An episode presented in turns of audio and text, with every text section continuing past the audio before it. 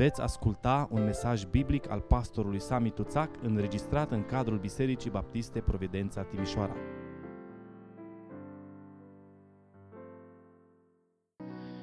Da, Doamne, îți mulțumim pentru toate aceste lucruri minunate care Tu ni le dai.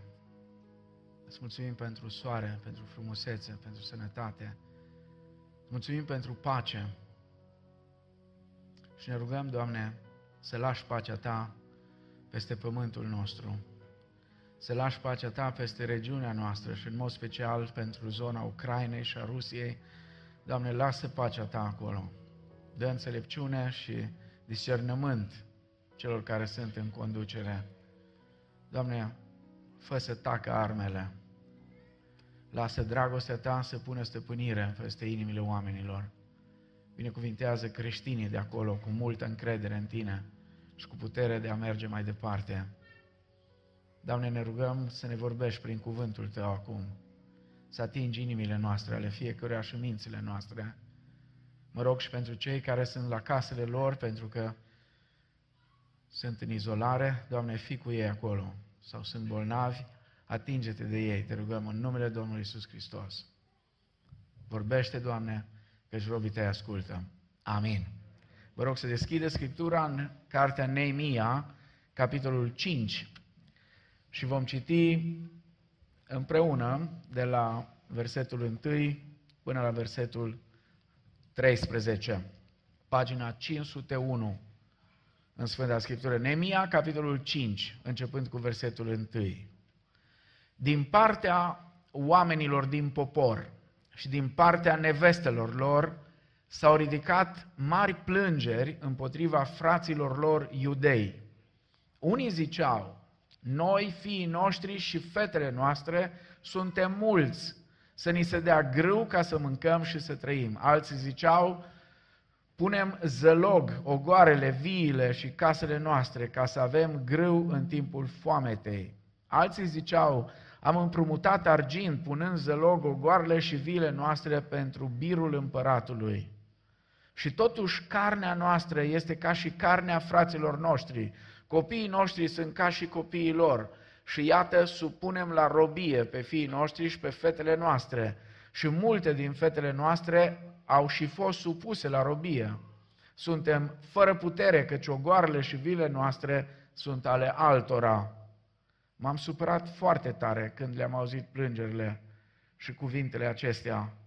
Am hotărât să mustru pe cei mari și pe dregători și le-am zis, ce? Voi împrumutați cu camătă fraților voștri?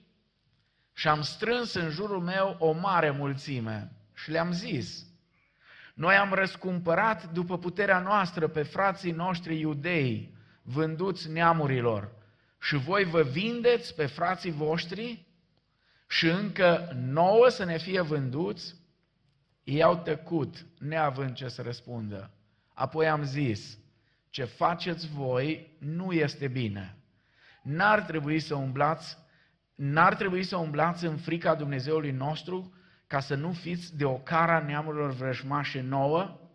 Și eu și frații mei și slujitorii mei le-am împrumutat argint și grâu să le lăsăm dar datoria aceasta.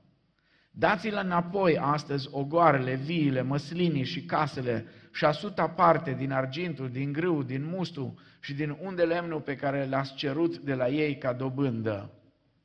Ei au răspuns, le vom da înapoi și nu le vom cere nimic, vom face cum ai zis. Atunci am chemat pe preoți, înaintea căruia, cărora i-am pus să jure că își vor ținea cuvântul.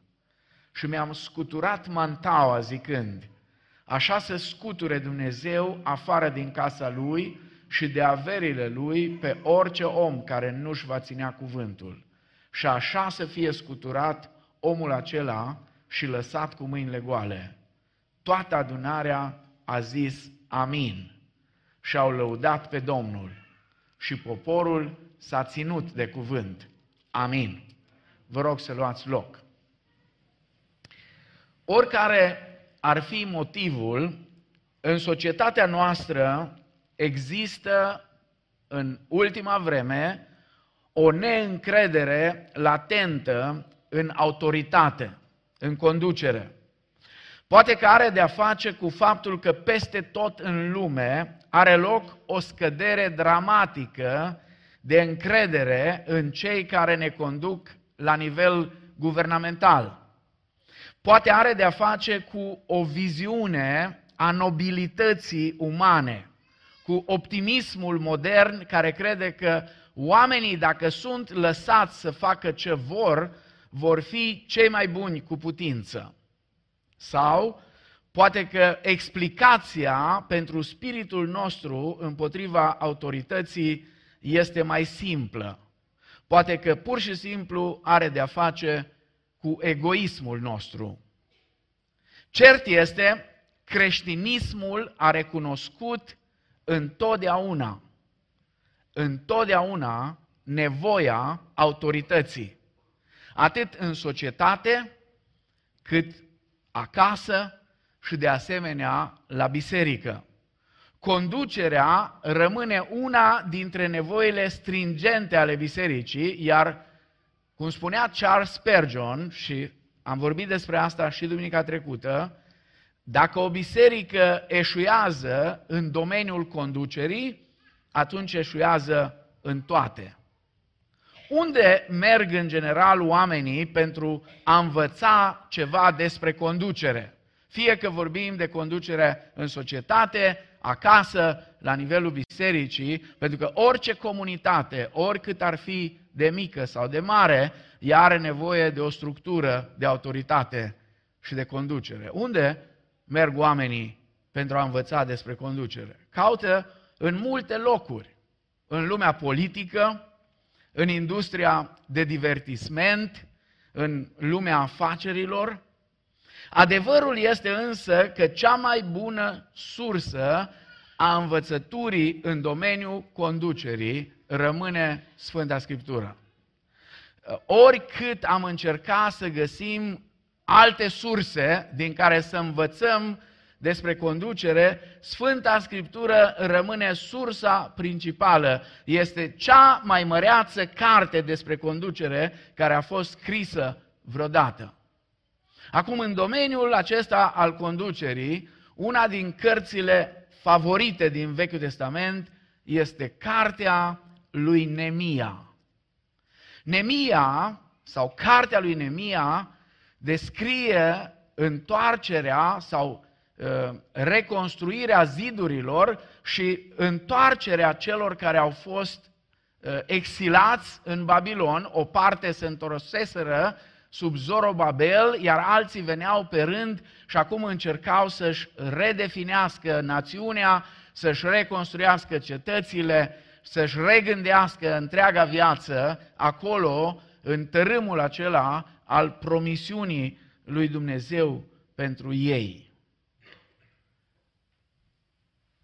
Cartea aceasta a lui Nemia este o carte care reprezintă o lecție extrem de pragmatică în domeniul principiilor unei conduceri bune, sănătoase, biblice.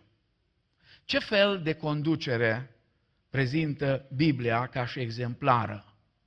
Ne-am uitat data trecută la două elemente ale conducerii după voia lui Dumnezeu și Aș vrea să vi le reamintesc și apoi să continuăm cu încă câteva aspecte, urmând ca duminica viitoare să încheiem cu ultima parte. Mai întâi vă aduc aminte, ă, spuneam data trecută, conducătorii după voia lui Dumnezeu se roagă. Cei care sunt implicați în conducere sunt oameni care se roagă. Primul lucru pe care Nemia îl face după ce primește veștile despre starea Ierusalimului, este că se roagă. Și apoi se roagă din nou, și apoi se roagă din nou. Și dacă o să vă uitați în toată cartea, în timp ce povestește, în timp ce narațiunea merge, în timp ce el parcă își dezvăluie memoriile pe care le-a notat, mereu și mereu Nemia se roagă. Uneori se roagă mai mult, mai lung, alteori se roagă foarte scurt. Uneori se roagă în, pur și simplu în gândul lui când îl întreabă împăratul ce ai pe suflet, de ce ți fața tristă. N-a mai avut timp să se ridice în picioare, să ia poziția nu știu care, să-și împrăneze mâinile, să... Nu, pur și simplu în inima lui i-a spus Domnului ceva de genul, Doamne, scapă-mă de aici, că dacă nu știu ce să-i răspund împăratului, Uh, s-ar putea să-mi sară gâtul, pentru că Nemia era paharnicul împăratului, nu avea voie să aibă fața tristă. Nemia se roagă mereu și mereu. În Faptele Apostolilor, capitolul 6 cu versetul 4, apostolii comunică uh, bisericii acelea la început, bisericii din Ierusalim, cele două uh, priorități de vârf pentru ei cele două priorități de vârf pentru conducerea bisericii, rugăciunea și predicarea cuvântului Dumnezeu. Al doilea aspect al conducerii după voia lui Dumnezeu, care îl vedem în cartea Nemia, conducătorii după voia lui Dumnezeu acționează. Nemia este un exemplu de om care întucripează câteva calități de conducere rolul acțiunii al prielorii inițiativei fiind cel mai pregnant. Nemia nu se poate imagina pe el însuși relax. Nu se poate imagina stând relaxat, liniștit, în timp ce Ierusalimul avea nevoie de reconstrucție. El venise acolo cu un scop clar, cu un timp clar definit și tot ce face el este să ducă la îndeplinire planul și viziunea pe care Dumnezeu le-a dat. Așa că mereu și mereu Nemia este în acțiune. Uneori singur, uneori cu alții împreună, uneori cu tot poporul, dar mereu și mereu este în acțiune, de la început și până la sfârșit. Și vom vedea astăzi că nu doar reconstruirea zidurilor era tema lui. Nu doar pentru asta venise acolo, ci pur și simplu erau încă multe alte lucruri pe lângă reconstruirea zidurilor care trebuiau puse la punct. Al treilea aspect al conducerii care îl vedem în cartea Nemia este următorul. Conducătorii după voia lui Dumnezeu, au parte de opoziție. Dar asta este întotdeauna. Asta nu a fost numai în vremea lui Nemia. Asta veți găsi în general pe paginile Sfintei Scripturi, veți vedea în istoria bisericii, atunci când există o conducere după voia lui Dumnezeu, conducerea aceasta va avea de înfruntat opoziția. Imediat ce Nemia își anunță planul de a se reîntoarce la Ierusalim, apar și primele agitări ale opoziției. Chiar uh, la început, în capitolul 2, uh, cu versetul 10, spune, după ce Nemia a ajuns la dregătorii de dincolo de râu, le-a dat scrisorile împăratului care puseseră să mă însoțească niște mai mari ai oaste și niște călăreți și imediat s-a îmbalat Horonitul și Tobia, slujitorul amonit, când au auzit lucrul acesta, nu le-a plăcut deloc că venea un om să caute binele copiilor lui Israel. Și apoi din nou, din nou și din nou, după ce Nemia se duce, după ce uh, inspectează uh, zidurile uh, și spune și le-am istorisit, după ce vede tot acolo, le-am istorisit, cu mâna cea bună a Dumnezeului meu fusese peste mine și ce cuvinte îmi spusese împăratul, poporul a prins curaj și a spus să ne ridicăm și să zidim. Și imediat după asta vine opoziția. S-a îmbalat Horonitul, Tobia, slujitorul amonit și Geshem, arabul, fiind înștiințați și-au bătut joc de noi și ne-au disprețuit. Ei au zis, ce faceți voi acolo? Oare vă răsculați voi împotriva împăratului? Și primul lucru pe care uh, Nemia îl face, uh, le dă un răspuns fantastic. Eu le-am răspuns, Dumnezeul cerurilor ne va da izbândă. Noi, robii săi, ne vom scula și vom zidi, dar voi n-aveți nici parte, nici drept, nici aducere aminte în Ierusalim. Însă, opoziția începe cu adevărat, aici sunt doar așa, niște mișcări la început. Hai să vedem cum am putea să îl speriem pe Nemia sau cum am putea să îi speriem pe cei care vor să îi se alăture în această lucrare măreață de rezidire, de reconstruire a zidurilor cetății. Adevărata opoziție începe după ce Nemia i-a condus pe oameni la începerea reconstruirii zidurilor. Capitolul 4 este un capitol în care Nemia povestește toate luptele și toate încercările opoziției de a-i face să se oprească. Când a auzit s-a îmbalat că zidim iarăși zidul, s-a mâniat și s-a supărat foarte tare și a bătut joc de iudei și a zis înaintea fraților săi și înaintea ostașilor Samariei, la ce lucrează acești iudei neputincioși? Oare vor fi lăsați să lucreze? Oare vor jerfi? Oare vor isprăvi? Oare vor da ei viață unor pietre înmormântate sub mormane de praf și arsă de foc? Tobia Amonitul era lângă el și a zis, să zidească numai, dacă o vulpe se va sui, le va dărâma zidul lor de piatră. Și apoi, din nou, Nemia face ce știe el cel mai bine. Ascultă Dumnezeul nostru cum suntem bajocorii. Se roagă. Se roagă și trece la acțiune. Reconstrucția continuă în mijlocul bajocorii și al opoziției. Dar nici opoziția nu stă pe loc. Versetul 7, s-a îmbalat, Tobia, arabii, amoniții s-au spărat foarte tare când au auzit că dregerea zidurilor înainta și că spărturile începeau să se, să se astupe. S-au unit toți împreună ca să vină împotriva Ierusalimului. Și unii dintre iudeii care erau acolo au început să se sperie.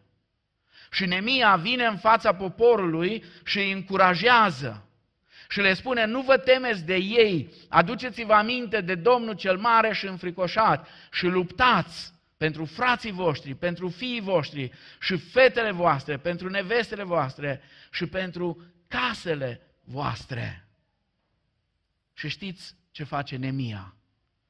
Într-o mână le dă mistria și într-una sabia. Unii lucrau, unii se apărau. Când opoziția crește, Nemia se roagă și pune o gardă. Observați, în același timp, el invocă ajutorul lui Dumnezeu și acționează. Sunt foarte mulți astăzi care se roagă și atât. Alții acționează și atât. Unii au impresia că e un paradox aici. Că e o contradicție. Cum să te rogi, să ceri ajutorul lui Dumnezeu și apoi să pui o gardă în armată până în dinți? Cum e asta? V-am mai spus și altă dată, orientalii au un proverb foarte frumos. Încrede-te în Dumnezeu, dar leagă-ți cămila. Nu există nimic inconsecvent în a face aceste două lucruri împreună. Să te rogi și să acționezi. Atunci când unii sunt descurajați, când deja poporul era sleit de puteri și în același timp atacat din toate direcțiile, Nemia îi încurajează. Nemia le spune, nu vă temeți de oameni, încredeți-vă în Dumnezeu și dacă trebuie, puneți mâna pe arme și luptați. Încredeți-vă în Dumnezeu și dacă trebuie, luptați cu ei. Capitolul 6, dușmanii schimbă tactica. Până acum, până acolo, în capitolul 4, tactica lor era să descurajeze poporul, să facă poporul să, să dea deoparte, să spună, nu o să putem construi. Până și o vulpe, spuneau ei, va veni o vulpe peste zidurile lor și se vor prăbuși. Acum, în capitolul 6, dacă o să vă uitați, dușmanii încep să-și îndrepte forțele spre Nemia. Acum, direct înspre el. Au văzut că nu funcționează cu asta, pentru că cum ăștia descurajau, Nemia venea în fața poporului și le ridica moralul și îi încuraja și zidul înainta. Au zis, nu, nu, nu, trebuie să schimbăm tactica și atunci au început să-și îndrepte forțele spre defăimarea și intimidarea lui Nemia. În câteva rânduri, vino să ne întâlnim în satele din vale. Spune el, își puseseră de gând să-mi facă rău. Și Nemia le trimite vorbă. Vă caut eu, mai încolo vă sun. O să vorbim mai încolo. Acum am treabă. Am o lucrare mare de făcut, foarte mare. Nu pot să mă pogor de aici. Știți de câte ori au venit la Nemia cu povestea asta? De patru ori. Nu odată, nu de două ori, de patru ori au tot venit el. Hai că avem treabă, hai că vrem să spunem ceva. Și Nemia le tot transmitea, vă caut, când o să fie vreme, vă caut eu, vedeți-vă de ale voastre. Și apoi fac altceva. Compun o scrisoare. Se zvonește printre neamuri, spune ei. Se zvonește printre neamuri că voi acolo puneți de o rebeliune. Voi pur și simplu vreți să vă răsculați împotriva împăratului. Și Nemia îi spune între ochi lui ăsta, ce ai spus tu în scrisoare nu, nu este, nu e adevărul. Pur și simplu sunt născocirile tale. Apoi, în momentul în care au văzut că nu funcționează nici așa, au găsit un fel de iudă, pentru că iude din astea mereu au fost. Unul dintre cei mai sfinți, dintre preoți, a venit și i-a spus lui Nemia, Nemia, trebuie să te ascunzi, că ăștia vor să te omoare. Singurul loc unde ai putea să te ascunzi e în templu. Știți cine intra în templu? Doar marele preot. Acolo în locul unde nu te putea vedea nimeni, numai marele preot. Odată pe an. Și Nemia îi spune, un om ca mine să fugă? Și care om ca mine ar putea să intre în templu și să trăiască? Și spune el, am cunoscut că nu Domnul îl trimisese. Pentru că ei s-ar fi folosit de această atingere a bunului meu nume ca să mă umple de o cară. Și apoi continuă și zidul a fost isprăvit. În ciuda opoziției din exterior și din interior. Vă rog să rețineți întotdeauna împotriva conducerii după voia lui Dumnezeu va fi opoziție din interior și din exterior. Asta este istoria. Nemia răspunde și celor de afară și celor dinăuntru în același fel. Nemia se încrede în Dumnezeu. Nemia se întoarce înspre Dumnezeu. Nemia se roagă și Dumnezeu îi dă înțelepciune ca să răspundă opoziției. Dragii mei, opoziția de care au parte conducătorii este de obicei mult, mult mai complicată decât își imaginează oamenii. Uneori așa de ușor E așa de ușor să vorbești versuri uscate despre cei care sunt în poziții de conducere.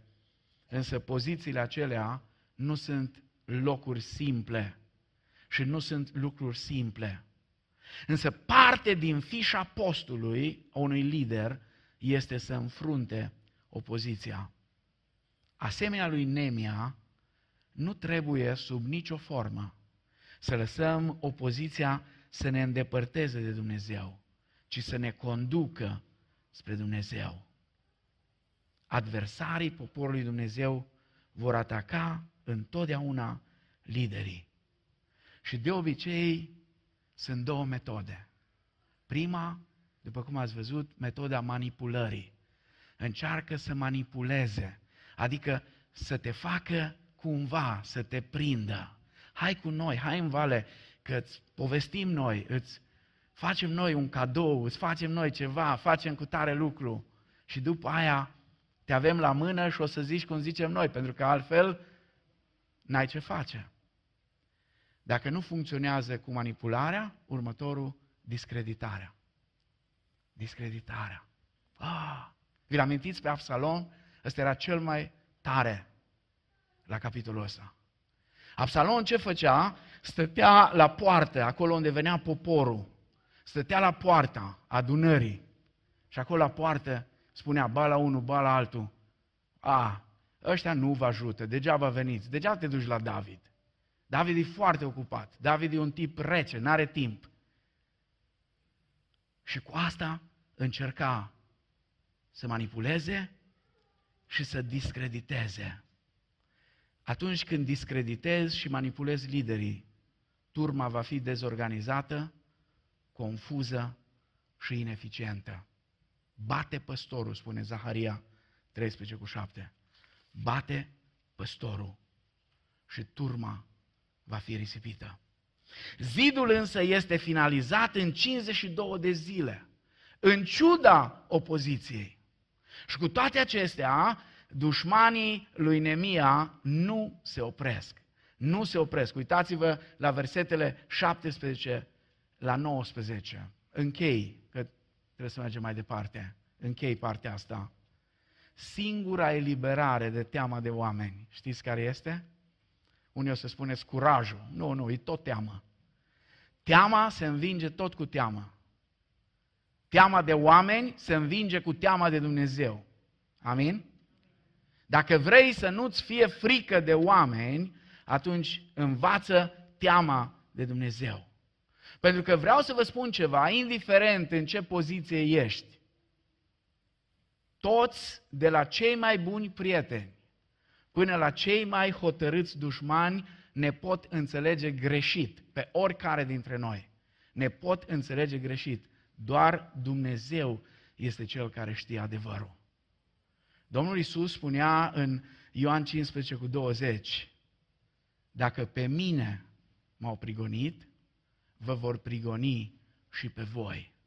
Iar Apostolul Petru, care a auzit cuvintele acestea, era acolo când, mântuitor, când Mântuitorul le-a spus, în 1 Petru, capitolul 2, versetele 21, spune, și la aceasta ați fost chemați, fiindcă și Hristos a suferit pentru voi și v-a lăsat o pildă, un exemplu, ca să călcați pe urmele Lui. El n-a făcut păcat și în gura Lui nu s-a găsit vicleșug, când era batjocorit, nu răspundea cu batjocuri și când era chinuit, nu amenința, ci se supunea dreptului judecător. Al patrulea aspect al conducerii după voia lui Dumnezeu, conducătorilor după voia lui Dumnezeu le pasă. Le pasă. Uh, aspectul acesta, faptul acesta, se vede în relatarea din capitolul 5, din pasajul care l-am citit în această dimineață. Nu doar zidurile dărâmate erau o problemă în Ierusalim. Există întotdeauna în mare două feluri de conducători. Unii care sunt foarte, foarte uh, uh, implicați în proiecte și uh, setați, focalizați pe proiecte și alții pe oameni. Binecuvântarea maximă este atunci când ai de-a face cu oameni care sunt focalizați și pe proiecte și pe oameni. Nemia era unul dintre aceștia. Dar el a venit cu gândul acolo să rezidească zidul, să reconstruiască zidurile Ierusalimului, să repună porțile pentru ca ei să se poată apăra de tot ce venea din afară. Dar nu era suficient. Nu era suficient să înconjori cu ziduri niște oameni care trăiau într-o neorânduială crasă. Nu doar zidurile dărâmate erau o problemă acolo, ci unii oameni mai slabi din comunitate erau abuzați. Și Nemia le spune, măi oameni buni, nu se poate. Eu și frații mei și unii dintre noi am plătit bani grei ca să-i scoatem din sclavie pe unii care au fost sclavi între neamuri. Și am adus aici ca oameni liberi, i-am cumpărat pur și simplu ca să vină aici să fie cetățeni ai acestei cetăți. Și voi ce faceți? Voi faceți robi. M-am gândit de multe ori, probabil că de atunci, evrei s-au învățat minte și n-au mai dat cu camătă la frații lor. La alții dau, nicio problemă. Dar la frații lor n-au mai dat. Și Nemia îi mustră și le spune, ce faceți voi nu este bine. Ce faceți voi nu este bine. Oare n-ar trebui să umblați în frica Dumnezeului nostru ca să nu fiți de o cara neamurilor vrășmașe nouă? Adică dacă voi spuneți, noi ne numim evrei, știți ce înseamnă evreu? Evreu înseamnă altfel, înseamnă diferit, înseamnă omul de cealaltă parte, omul care este diferit de toți ceilalți. Păi cu ce sunteți diferiți? Păi sunteți mai răi decât ei. Adică noi îi răscumpărăm dintre neamuri și voi veniți și îi faceți robi aici? Și apoi cuvintele acestea i-au atins la inimă. Și oamenii spun, vom da înapoi tot. Apoi Nemia face ceva fantastic. Pentru orientali, imaginile acestea sunt fantastice. Și-a scos mantaua și a început să o vânture. Mi-am scuturat mantaua zicând, așa să scuture Dumnezeu afară din casa lui. Vai, Doamne! Vai, vai, vai, vai! Ce om și nemia asta! Parcă văd acum dacă ar fi fost într-o adunare baptistă, nu spun eu unde, poate și la noi, habar nu am. Ar fi zis unii, băi, pe așa vorbește un Așa vorbește un păstor, așa vorbește un om care e în frunte. Uitați-vă la el. Așa să scuture Dumnezeu afară pe orice om care nu-și va ținea cuvântul. Și așa să fie scuturat omul acela și lăsat cu mâinile goale. Și toată adunarea a zis amin. Și știți ce îmi place? Că la final spune și poporul s-a ținut de cuvânt. Atât de, de puternic a fost impactul lui Nemia. Dar dacă o să aveți timp, citiți, vă rog, în 3 capitolul 5, citiți și continuarea. Nemia nu doar a dat din gură, Nemia a făcut el, el din banii lui, spune, din banii mei și ai fraților mei, i-am răscumpărat din banii mei trăiesc în fiecare zi aici în mijlocul vostru și nu vreau să iau nimic ca să nu pun poveri, spune el, peste cei care erau acolo. Lui Nemia îi pasă. Îi pasă îndeajuns de mult pentru a reacționa împotriva abuzului. Mai mult, spune el, dacă vă uitați versetele 14-15, renunță și la unele drepturi ale lui pentru a hrăni poporul. Întreabă-te în dimineața asta, se aud nevoile altora în mijlocul dorințelor din mintea ta? Avem atâtea dorințe în mințile noastre. Sunt atât de multe lucruri care le vrem doar pentru noi. Lui Nemia i-a păsat. Atunci când îți pasă, nu poți rămâne rece față de nevoile altora. Nemia ne îndreaptă atenția spre Hristos, căruia îi pasă de noi, căruia îi pasă de biserica lui. A iubit biserica, spune Pavel la Efeseni 5 cu 25, și s-a dat pe sine pentru ea. Nu uitați, vă rog, indiferent cât de mult vă dă sau ne dă Domnul, de mult sau de puțin, grija pentru cei săraci are valoare pentru Dumnezeu. Trebuie să cultivăm o preocupare autentică pentru alții care să ne conducă la acțiune. Slavă Domnului! Suntem o adunare formată mai mult din familii tinere, din oameni care își pot purta singuri de grijă.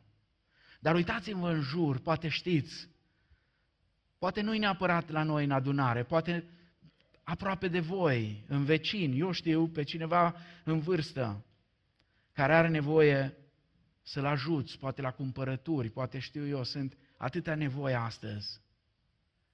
De ceva vreme, jos în holul bisericii, e un colț al departamentului social. Nimeni nu cere să pui ceva acolo pe degeaba. Sunt câteva lucruri frumoase care le poți cumpăra, o să spui, n-am nevoie, nici eu n-am, dar dai la alții. Dai la alții. N-aveți idee cât s-au bucurat unii că le-am dat o cafea cu sigla de la Providența. Spus, asta e cafeaua noastră. Noi, uite ce frumos, o producem, o împachetăm, o... Wow, oamenii foarte bucuroși. Foarte bucuroși. Nu aveți idee. Apoi gândiți-vă la copiii săraci care au nevoie. Ai vreo cale în care dovedești preocuparea lui Dumnezeu pentru alții, în special pentru cei săraci, în special pentru cei care nu pot singuri?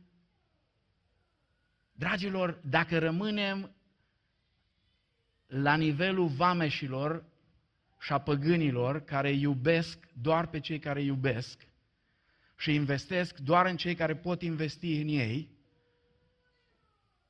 n-am făcut mare lucru. Nu am făcut mare lucru, nu suntem cu nimic.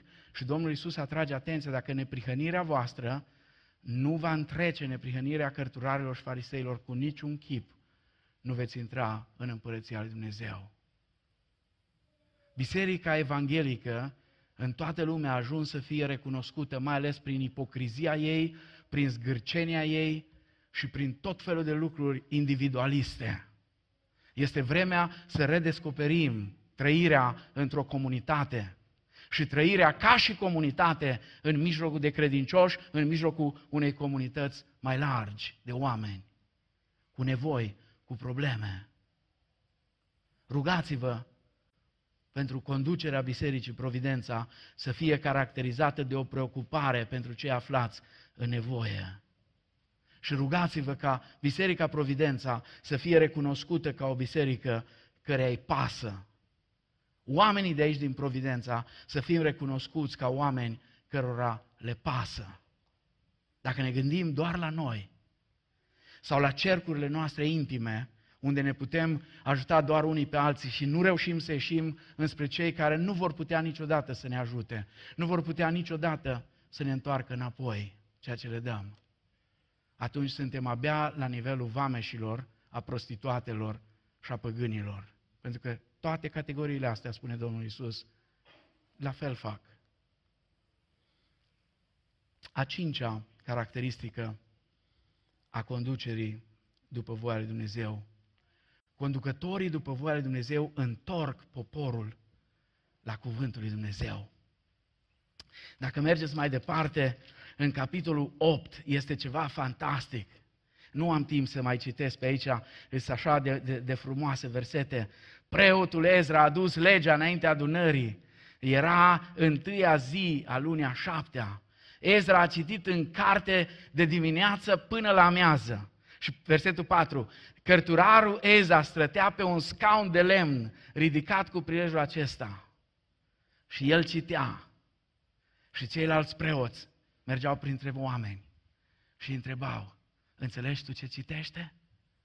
Înțelegi cuvântul? Și începeau să le explice. A fost ceva fantastic acolo, o scenă impresionantă. Ezra, stând pe platforma aceea înaltă, cartea legii deschisă. Preoții printre oameni explicându-le. Poporul răspunde ridicându-și mâinile și plecându-se la pământ. ca să îi învețe, spune, să-i facă să înțeleagă ce citiseră. Și apoi din, cap, din în versetul 17 spune, din vremea lui Iosua. Vă dați seama câți ani? Vă dați seama câți ani au trecut din vremea lui Iosua, de când au intrat în țară? Nu mai făcuseră așa ceva. De ce a, to- a, a toată această bucurie? Spune versetul 12 din capitolul 8. Pentru că au înțeles cuvântul lui Dumnezeu. Și apoi, timp de șapte zile, Ezra citește în fața poporului Dumnezeu. Conducătorii după voia lui Dumnezeu întorc poporul lui Dumnezeu la cuvântul lui Dumnezeu. Este oare cuvântul lui Dumnezeu în centrul vieții tale? Da, știu, toți avem Biblii, știu, suntem mulți care ne-am hotărât să citim toată Biblia în anul ăsta, e fantastic, dar nu e suficient. Nu e suficient pentru că Biblia trebuie să coboare din mintea noastră în inima noastră. Dacă Biblia rămâne doar la nivelul minții noastre, nu se duce în inima noastră și nu produce acțiuni mai departe, e o problemă mare acolo. Cum reacționezi atunci când auzi cuvântul citit sau predicat? Cel mai important lucru pe care trebuie să-l facem când venim la adunare împreună este să învățăm cuvântul lui Dumnezeu, deoarece numai cuvântul lui Dumnezeu este dătător de viață.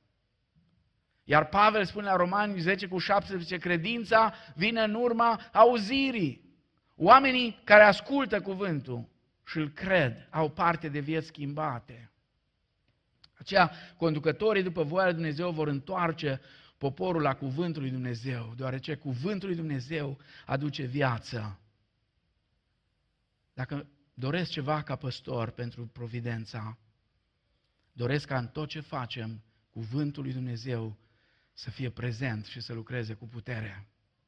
La fiecare adunare de duminică dimineața, la fiecare adunare de duminică seara, la fiecare adunare de rugăciune de marți seara, la fiecare adunare a tinerilor, la fiecare uh, întâlnire cu grupele de copii, la fiecare întâlnire a femeilor sau a bărbaților sau orice altă întâlnire, la, la orice facem ca și biserică, cuvântul lui Dumnezeu să fie acolo, pentru că este sămânța care dă viață poporului Dumnezeu. Și încă una, a șasea caracteristică, celelalte le lăsăm pentru duminica viitoare. Conducătorii, după voia lui Dumnezeu, mărturisesc păcatele. După ce poporul s-a bucurat de citirea cuvântului lui Dumnezeu, uitați-vă ce urmează după asta. Ce urmează? Urmează postul și mărturisirea păcatelor. Și apoi o să vedem că după asta urmează înnoirea legământului. Postul și mărturisirea păcatului. Conducătorii și-au îndreptat atenția. Spune, după ce au șezut jos, au citit în cartea legii Domnului Dumnezeului lor a patra parte din zi și alta a patra parte din zi și-au mărturisit păcatele și s-au închinat înaintea Dumnezeului lor. E, e fantastic. De la versetul 5 începe rugăciunea aceasta. Și rugăciunea începe cu, cu slăvirea lui Dumnezeu. De fapt, dacă o să vă uitați, toată rugăciunea asta de la versetul 5 până la versetul 37 este un, un rezumat, dacă vreți. Este uh, un rezumat al istoriei Vechiului Testament și ei recunosc în rugăciune și spun, tu ai fost drept în tot ce ni s-a întâmplat, că te-ai arătat credincios, iar noi am făcut rău. Și apoi spune, el își înmulțește roadele pentru împărați cărora ne-ai, ne-ai, uh, ne-ai supus. Din pricina păcatelor noastre, ei stăpânesc după plac asupra trupurilor noastre și asupra vitelor noastre și suntem într-o mare strâmtorare. Tu ai fost credincios, Doamne, dar noi am păcătuit, spun ei, de aceea ni se întâmplă lucrurile care ni se întâmplă. Observați ce au făcut. un sfert de zi citeau din cuvântul lui Dumnezeu și un alt sfert de zi își mărturiseau păcatele închinându-se. Citirea cuvântului i-a făcut conștienți de nevoia de a-și mărturisi păcatele și de abilitatea lor de a mărturisi aceste păcate. Scriptura le-a reamintit că Dumnezeu este din veșnicie în veșnicie și că ei se pot baza pe vechile lui promisiuni pe care le făcuse din dragoste pentru ei. Dragii mei, mărturisirea evreilor sub Nemia și Ezra nu este doar o relatare istorică, ci are o legătură cu experiența noastră. Și noi avem nevoie să ne mărturisim păcatele. Și Apostolul Pavel, în Evrei, capitolul 4, cu versetul 15, ne spune cum, privind la Hristos, privind la El, să ne apropiem de scaunul Harului, de scaunul îndurării. Dacă o să vă uitați în Scriptură din Psalmul 32 și până în Iacov 5 cu 16, vedem cum credincioșii își mărturisesc păcatele din nou și din nou. Mărturisiți-vă unii altora păcatele, spune Iacov, și rugați-vă unii pentru alții ca să fiți vindecați. Conducătorii, după voia lui Dumnezeu, își mărturisesc păcatele și își conduc poporul la mărturisirea păcatelor lor. O să vedem data viitoare ce legământ face poporul, la ce lucruri se leagă. După ce au citit cuvântul, după ce au stat în post și rugăciune și și-au mărturisit păcatele, după ce au recunoscut starea în care se aflau. Poate unii nu știți, acela a fost momentul cheie când pentru totdeauna poporul Israel s-a vindecat de idolatrie. Pentru totdeauna. Marea lor problemă și pentru care au ajuns în robia de 70 de ani. Sigur, printre altele, dar marea lor problemă, mereu și mereu, a fost idolatria. Atracția înspre celelalte neamuri și înspre modul lor de a trăi și spre modul lor idolatru de a se închina. Totdeauna era foarte tentantă închinarea lor, cu prostituția sacră, cu tot felul de nebunii care se întâmpla acolo. Și mereu și mereu treceau granița și se duceau încolo.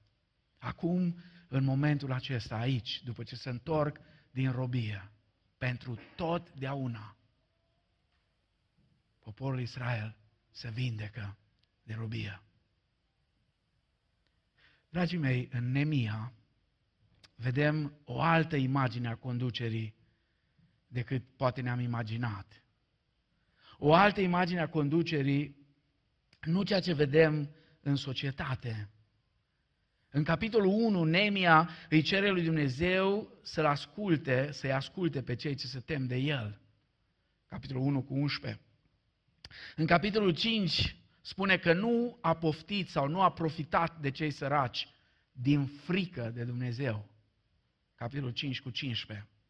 În capitolul 7, o să vă uitați dacă doriți acasă, sau acum, Nemia numește o persoană într-o poziție de conducere, deoarece, spune, întrecea pe mulți prin credincioșie și frică de Domnul. Capitolul 7, cu versetul 2.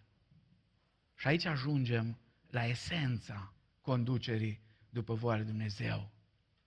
Este vorba, oare, cum spuneau cei de la Harvard, ați pune amprenta asupra viitorului?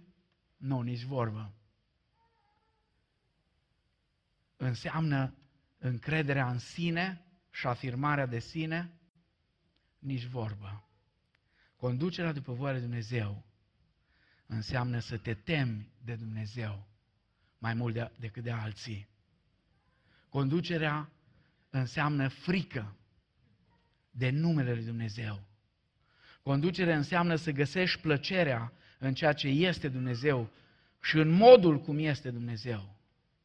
Conducerea este să faci scopul suprem al vieții tale din a-i ajuta din a-i instrui, a-i determina pe alții să se teamă de Dumnezeu și să se bucure în același timp de numele lui Dumnezeu. Nu există o mai mare bucurie pentru cei chemați la conducere decât să vadă poporul lui Dumnezeu temându-se de Dumnezeu și dându-i onoare lui Dumnezeu.